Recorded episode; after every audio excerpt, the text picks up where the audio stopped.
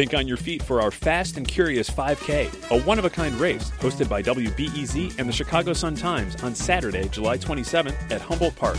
More info and early bird registration at W B E Z dot org slash events. This W B E Z podcast is supported by the American Foundation for Suicide Prevention. Suicide is a topic that hides in the shadows. It's time we talk away the dark, learn how to spot the warning signs for suicide, and how you can have an open, caring, real conversation to help save lives.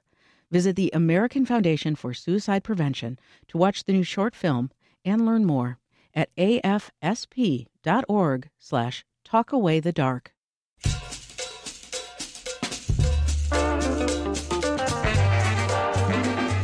Hey, this is Jesse Dukes, audio producer at Curious City. As I mentioned last week, we are on a short break, planning for a couple of live events and working on future episodes of Curious City. We've got some great stories coming up, including next week's story about living on contaminated land in East Chicago, Indiana. But for this week, we want to share another podcast that came out earlier in the year that we really love. It's called The Promise, and it was reported and produced by Mariba Knight. Longtime Curious City listeners might remember Mariba's reporting on living near the C T A train lines, the Chicago Bucket Boys, or shoes on power lines. Do you have to, like, wind up? Yeah, and you do more missing than you do getting it, that's for sure. Unless you just get extremely lucky the first time, you're going to be throwing that thing up there for a few minutes. I've seen guys pull their cars up. And this call is from a correctional facility and may be monitored and recorded. Just to get that extra five or six feet closer. I gave Patrick Starr some homework. Yeah, we're proud. Mariba sort of learned radio and audio reporting for Curious City, and now she's at Nashville Public Radio. Her podcast focuses on a particular public housing complex, the James Cayce Homes. It's near downtown Nashville in a desirable location. The complex, built in the late nineteen thirties, is now in the process of being demolished and rebuilt.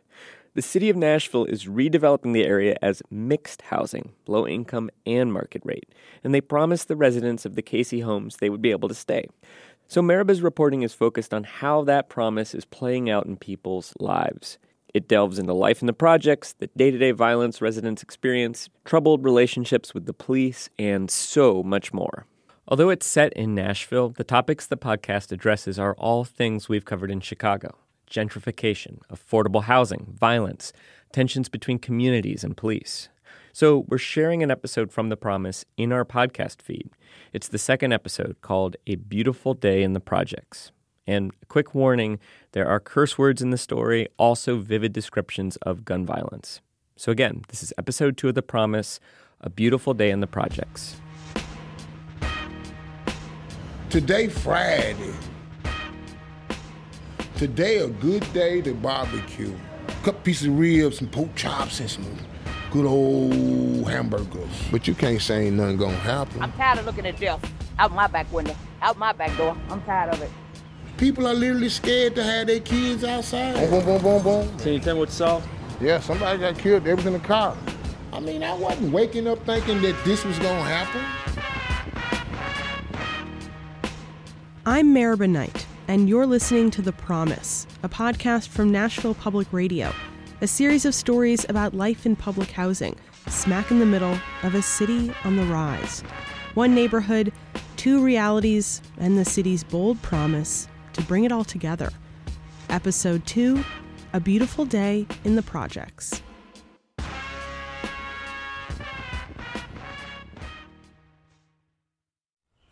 You might you might jump over here and see, ooh, barbecue chicken. But they give you an old dry pork chop. I mean, you got to understand, it's it's not always what you see is what you get. No, you if you live in Cayce, you know Dexter Turner. Not by Dexter, but by his nickname, Big Man. On any given day, Big Man's usually holding court from his back stoop on South eighth Street, a pair of dingy cement steps surrounded by a couple of decrepit wire clotheslines. When he's not telling jokes, waxing philosophical, or yelling at young men to pull their pants up, he's selling single cigarettes for fifty cents a smoke. Cigars go for a dollar. So what I do is I test my levels, so if you do you just want to introduce yourself? Which one? Big Man. What else is there? I mean, there's nothing else. I mean, what you want to know? I mean, I'm just a person, a human being. I mean, you know, a person that still respects and appreciates his hood, even though it's, you know, it's going the wrong path, but we try to make it better. It's going to be better. As you can imagine, Big Man is, well, big. He's tall and broad-shouldered. He wears his baseball hats cocked to the side. He's missing a few front teeth, but he's not unkempt. And he prefers delightfully irreverent T-shirts with phrases like, "I'm not antisocial, I'm anti-stupid." He's been called Big Man for as long as he can remember. So long, in fact, that one time he applied for a job at Johnny Rockets and wrote Big Man on the application. I actually did that for real. And actually got the job. That was the killing part about it. I actually got the job. Big Man is sporadically employed, mostly seasonal labor, but often he's on dad duty, since his wife Narkita works full-time. His son Roderick, who they call Man Man, is seven, and his daughter Valencia is nine. Most days, he picks them up from the bus stop, makes sure they start their homework. On summer weekends, they like to get out of Cayce and go swimming in the lake. On a sunny Friday in late May, I went to see Big Man. We'd made plans to spend the afternoon hanging out, me with my tape recorder and him barbecuing with his family. Big Man's apartment is right next to a playground, so it's easy for him to man the grill and keep an eye on his kids as they play outside. Today, Friday. Today, a good day to barbecue. What do you like to barbecue? Oh, chicken. A couple pieces of ribs, some pork chops, and some good old hamburgers. But ain't nothing like a barbecue burnt hot dog. It's the best. You gotta have a little burn on it. You gotta have a little burn. Big Man is quite a character. Sometimes it can sound like he's putting on a show, but trust me, that's just him. He grew up in public housing, a development about two miles north of here. He moved to Cayce in nineteen ninety-nine. Back then, he says, the community was pretty tight. But today, that closeness has frayed. Shootings are way up, the police are bearing down, and the project is about to be completely torn down and rebuilt. So people are on edge. Still, it's Big Man's home. It's where he's raising his kids, where his friends live. He's trying to have a good life here. Some days it is, and some days it isn't. He grapples with that paradox. No matter what, though, there's always Big Man's sense of humor and his flair for colorful analogies. I mean, I done learned how to adapt to this. It's like it's like a cactus. You can throw me out there in the sand, I'm gonna grow. What's up, old son? Yeah, I'm groovy, baby. I'm blending like rice and cheese. Everything blending just right. What's up, baby? Everyone in Cayce has a deep fondness for Big Man. For all his bluster, he's a good listener and a sensitive guy who wants to see better from his neighborhood. Tell me about, like, who you are to the neighborhood. I don't know. I ain't figured that part out yet. I guess what they call it, I guess I'm like everybody daddy, everybody therapist. He likes to dole out little profundities about life here, like the time he tried to explain how folks feel about the constant churn of social programs. Something starts in Cayce, and soon enough, the funding runs out, and poof, it's gone. You ever look at Jerry Seinfeld, the Soup Nazi, the Soup Nazi episode? He said, I know, I serve you no more, my friend. So see, that's how they look at it. They give you a little something, get your hopes up, and no more, my friend, and they cut you off. He says it's like some angry deli man is telling them, no soup for you, but instead of soup, it's job programs and youth engagement. Here's a case in point. Cayce has a nonprofit right in the middle of the complex, the Martha O'Bryan Center. It's been there since the fifties, and for many years, it was the heart of this community, offering job training, parenting classes, and low-cost preschool. But recently, it's switched gears, moved away from all that, and started opening charter schools. Big Man used to frequent the center, but these days, he doesn't have much good to say about it. But if there's one thing that really gets Big Man in a negative frame of mind, it's the violence around Cayce. It makes him irate, and lately, he's been pretty worked up about it. In a matter of weeks, four people were shot and killed outside Big Man's apartment. It's a bit of a mystery as to why it's gotten bad. Police don't blame gangs or drugs. They say the incidents are isolated. interpersonal beef's gone haywire, and residents say it's outsiders coming in, making trouble, which is accurate. Many of the people responsible for the shootings don't actually live in Cayce, but they often have connections. They used to live here, or they have friends or family here. So on Friday morning, Big Man starts prepping for the barbecue. He pulls the meat out of the freezer, makes note of what he needs to buy at the store. He's out of charcoal. Then at one fifteen, he's in his kitchen when he hears it. A pop, pop, pop. And that's when his day goes from good to bad. Just like that. I don't even know. All I heard was some shots came out the door. They said that, that was it. They said somebody was shot in there. Dude ran down the sidewalk. I looked at him. He fell on the ground. It was a young man with light skin and shoulder-length dreadlocks, sitting in Big Man's front yard with a large bullet hole in his stomach. Big Man told him to be still and stay calm, that help was on the way. The other one, I don't know which way he went, and they said it was a dude up in the car dead. I didn't go all the way up there. I came right back in my house. It was a triple shooting in his front yard, right outside his apartment. One person was killed and two people were injured. I arrived about thirty minutes after the incident. The ambulances had just pulled off, and officers were still stringing up yellow crime scene tape. I mean, this shit right here is just ridiculous. I'm through. I can't even do this. I can't even do it. It's just like, it's not making no sense. See, now I got to worry about what I'm going to tell my kids what happened in front of the house. Because I try to protect them from stuff like this. A little after two p.m., it's time for Big Man to go pick Man Man and Valencia up from the bus stop. Before we set off, I ask him if he knows what he's going to tell them about the shooting. As a parent of kids growing up in Cayce, this has got to be one of the most difficult things to navigate. Someone just got shot and killed, and now you got to go pick your son up. I mean, what are you going to tell your son? I mean, I can't tell him. I mean, the only thing I can tell him is I can't, I can't hold no truth from him. They going to see that anyway. I'm not finna hold the truth. If he don't hear it from me, he gonna hear it from some little child out here.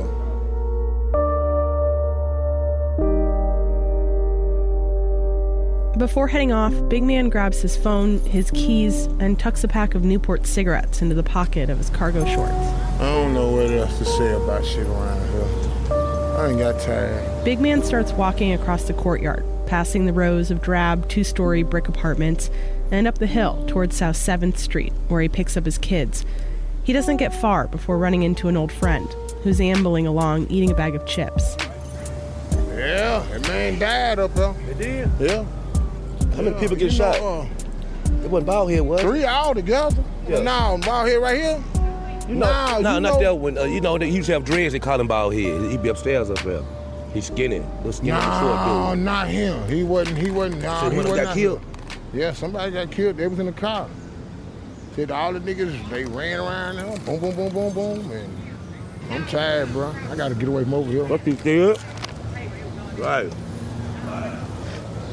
At the bus stop, Big Man stands with a few other parents and grandparents, all waiting to get their kids from East End Prep Elementary, a charter school a few miles away that serves a number of kids from Cayce. Good evening. They stand there waiting with a mixture of blank stares and frustration on their faces. A few offer theories on the shooting. Was it over a dice game? Or maybe a murder from years back? But most of them just look worn out. I'm tired of looking at death out my back window, out my back door. I'm tired of it. It's a dog-eat-dog world. That's why ain't nobody gonna get nowhere. It's a curse to live over here, though. It's a curse. When one of the mothers, Gracie Fox, hears I'm there with a recorder, she comes up to talk with me. This ain't no place for nobody. This, it's not. It's not. Too much going on over here. Every time you turn around, somebody getting shot, killed. You know what I'm saying? I just had a cousin um, a year ago got killed down here on seventh. And then uh, a couple of weeks ago, a couple of weeks ago, April the twenty-first, I had another cousin get killed over there by Nissan Stadium. Got shot and killed over by Nissan Stadium. And his name was D'Angelo Fox. So. Pretty please. So, and they caught the guy up here the same day. Thank God, you know what I'm saying? So, Big Man, put your input, Big Man. Man, my input is the Somebody, same. What's that? Burn it down. I used to think about it could be saved over here, for yeah. real. I mean, but after seeing what I just seen today, for real talk, it's nothing over here no more. While it sounds dramatic, Big Man has been thinking a lot about the fate of Cayce and what tearing it down and rebuilding it as mixed income could mean for his family. Will the city really make good on its promise to let them stay? And if so, does he even want that? Coming up after the break, Big Man and the kids head home, but chatter about the shooting is all around them. Hey, just a reminder, you're actually listening to the Curious City podcast. We're presenting this episode of The Promise, and if you like it, you can subscribe and hear the other six episodes at W P L N dot org. Before long, the bus pulls up. Man Man and Valencia tumble out of it, dressed in their school uniforms of khaki shorts and navy blue polo shirts. Their oversized backpacks trail behind them. Wait a minute, let's go, y'all. Without needing a prompt, Man Man reports on his day. I had a good day. Okay, that's a good job. I'm proud to hear that. Okay, we got to go to the house. We get y'all something, we get to the house. I ask Valencia about hers. She responds in her deep whisper of a voice.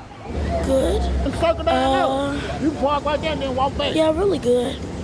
As they begin their walk home, Big Man says nothing to the kids about the shooting that just unfolded, or the crime scene they're about to walk into, the yellow tape crisscrossing the yard, the detectives posted up at their front door. He says nothing of all that as he hustles Man Man and Valencia across the busy street. Come on, let's go, let's go. I don't need y'all getting hit. I ain't got no money for y'all to get hit. But it's impossible not to hear the banter about the shooting. It's everywhere. Somebody shot at him. What the hell he done done? I don't know, but they got the shooting. He he got one of he got two of them. They killed him though. Damn. Right there, I see it right behind your house. Back at his apartment, Big Man sits down on his stoop and pulls out a fresh cigarette. He takes a long drag and gets really quiet, like he's deep in thought. Earlier that morning, after taking the meat out to thaw, he'd gone to see a house in Dixon, about forty-five miles west of Nashville, a single-family home on six acres of land. It's a rent-to-own deal, eventually selling for one hundred eighty-five thousand dollars. And right now, he wants that house more than ever, but he needs two thousand dollars for a deposit. I'm tired over here, man. I'm like, I'm officially through, dude. I mean, officially through. Tired over here. Tired of just shit in general over here. Big Man's friend Maul chimes in. Shit, you know what you gotta do? It's already happening. For real talk. It's already in motion. I'm through. I can't do this. And then one of his kids opens the back door, letting out Muffin and Pie, the family's two Jack Russell Terriers. Muffin! Muffin! Hey, Muffy. How you doing, Dink? Hey, Dink. The dogs lighten the mood for a few minutes. Maul and Big Man chat about this and that. Valencia's watching the dogs when she turns to me. I wish I had a, I wish we had a house. I hate living in apartments and stuff. And there's suits and all that. Daddy. Especially when the kids are around. Mm.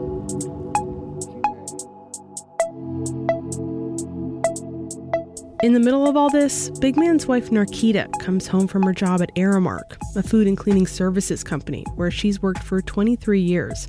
Valencia runs to meet her as she comes around the corner, limping from a recent flare-up of her gout. Look how she walking. Look how she walking. Finally you here. Oh.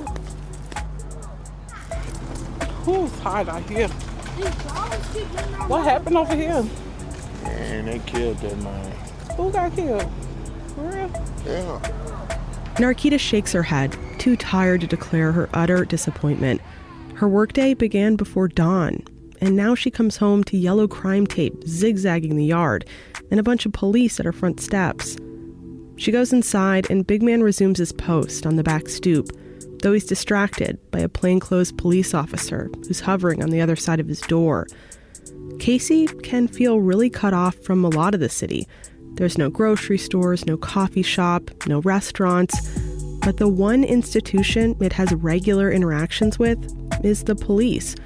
And the relationship is a tenuous one. In February, an officer shot and killed a Cayce resident. Since then, tensions have been high. And lately, officers have been saturating Cayce, putting cameras up around the complex and doing patrols on foot and on bike. A minute later, a detective comes walking around the corner, holding a notepad and a pen. His name is Detective Cole Womack, and he asks to speak with Big Man, away from my microphone. Big Man says he's fine with me recording. Yeah, I mean, I ain't got nothing to hide. Did you? Can you tell me what you saw? That's basically what it is. Heard it, came out the door, that's all I can tell you. Seen one guy laying on the ground, walked up the sidewalk, they said it was a guy in the car. What? What's your name? I'm sorry. Big Man. That's what they called me. I mean, I'm just being honest. My notes. I'm just taking notes. Just giving you my notes. I mean, understanding like I'm saying. You asked me what I heard. I told you what I heard. So then after you heard the uh, gunshots, you came out from up, up, up upstairs? Or you're downstairs, I guess, aren't you? I'm downstairs. Okay. So you came out the other side? Yep. Came outside, guy laying on the ground. What, can you remember what he was? I, I don't know. I don't know nobody around here because I don't even come outside, for real. I didn't finish the question, so I was going to ask you what he saw he was wearing. I didn't ask you if you knew who he was. I think it was a red shirt. He was right there on the ground. Did you tell where he was shot at? I didn't. I just told him just be still and calm down and walked off. I said, anybody don't cry. Around the gun or anything over there between the houses? Well, I don't know. I didn't see that much. I don't think I can tell you when I came out the door, he was there. When I walked up the sidewalk, everybody was right at, the, at a great car up there. So I left it at that because the thing about it is, I reason why I left because I got to get my kids off the school bus. Gotcha. Do you have a phone number? Maybe if I reach you later on, I can put my notes. What you want? Nothing. Y'all have a good day. Be careful. Detective Womack taps his pen closed, turns on his heels, and briskly walks away. So now, what do you now? What did you just get? He sounded very frustrated. I mean, what did you frustrated at me for? I'm telling you what I seen, what I heard. That's it. I didn't see it. I can't tell you nothing. I don't patrol these streets. See, that's what I'm saying. Why was he so uh, blustered to? I don't want to talk on the mic. Why? It's nothing but a radio podcast. Okay, that was a lot. And to be honest, I'm still struggling to make sense of that exchange. And I completely understand why Detective Womack wouldn't want that conversation recorded. After all, he's trying to gather the first scraps of a murder investigation. But what that conversation looked like to me was two people who didn't know how to talk to each other. And frankly, didn't really want to. Each had their guard up. Each had their assumptions about what the other was or wasn't saying, and neither got what they wanted out of the conversation.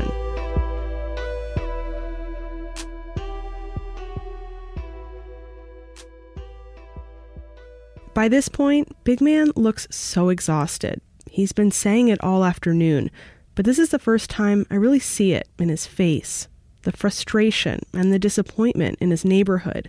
He had plans for a chill Friday, one spent with family, eating a hamburger and some burnt hot dogs. And now his front yard is a crime scene. I wasn't expecting to come come out, come home, get ready to go out and get the stuff, and first thing you hear is gunshots. I, I, that's not part of my plan. That's not part of nobody's plan. It's not part of my plan to come out the house and see somebody laying in the front yard. That's not part of my plan. It's not part of my plan to hear somebody done got murdered.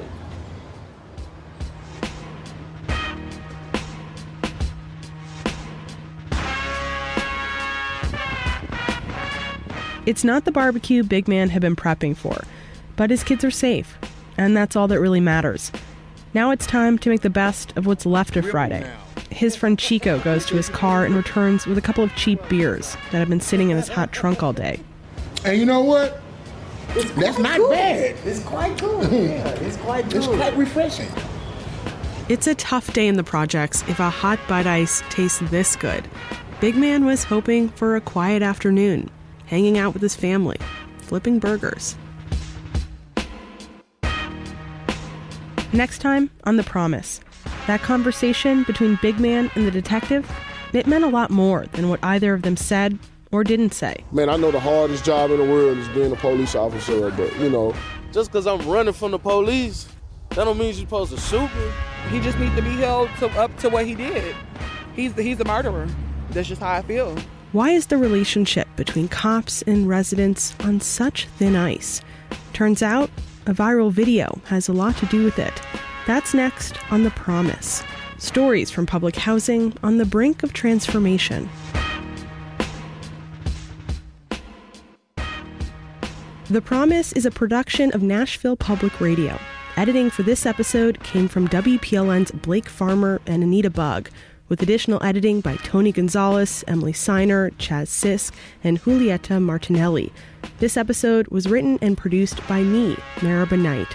Sound design by Tony Gonzalez, and fact-checking by Steve Cavendish. Our music is by The Insider and Fleslet, all found through the Free Music Archive. Go to our website, W P L N dot org, to see photos of Casey and listen to previous episodes. I sipped on this. Bud Ice, hot beer of champions. Hot beer of now champions. Now you got a free commercial.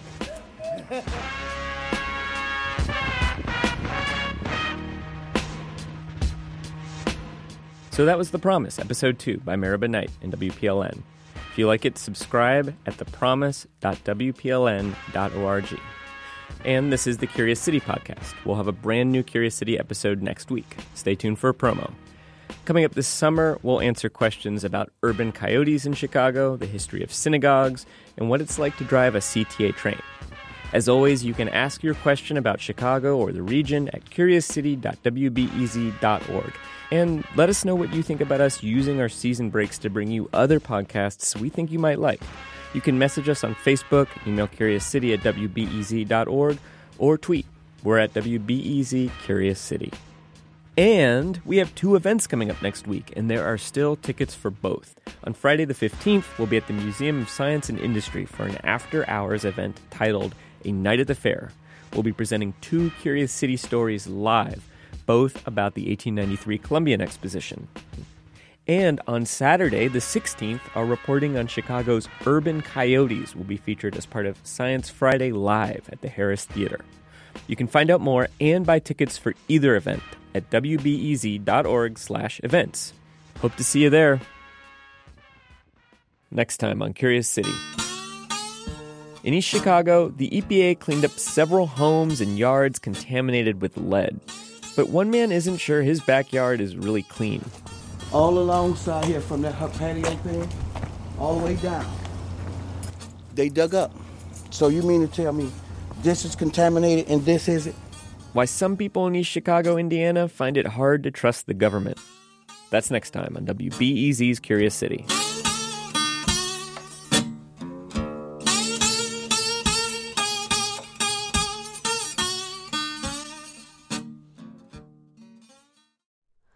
Hi, it's Terry Gross, the host of Fresh Air. We bring you in-depth, long-form interviews with actors, directors, musicians, authors, journalists, and more. Listen to our Peabody Award-winning Fresh Air podcast from W H Y Y and N P R. Thanks for listening to the news live on W B E Z and N P R. The W B E Z stream sounds great in the kitchen on your smart speaker and anywhere on the W B E Z app. Listen every day.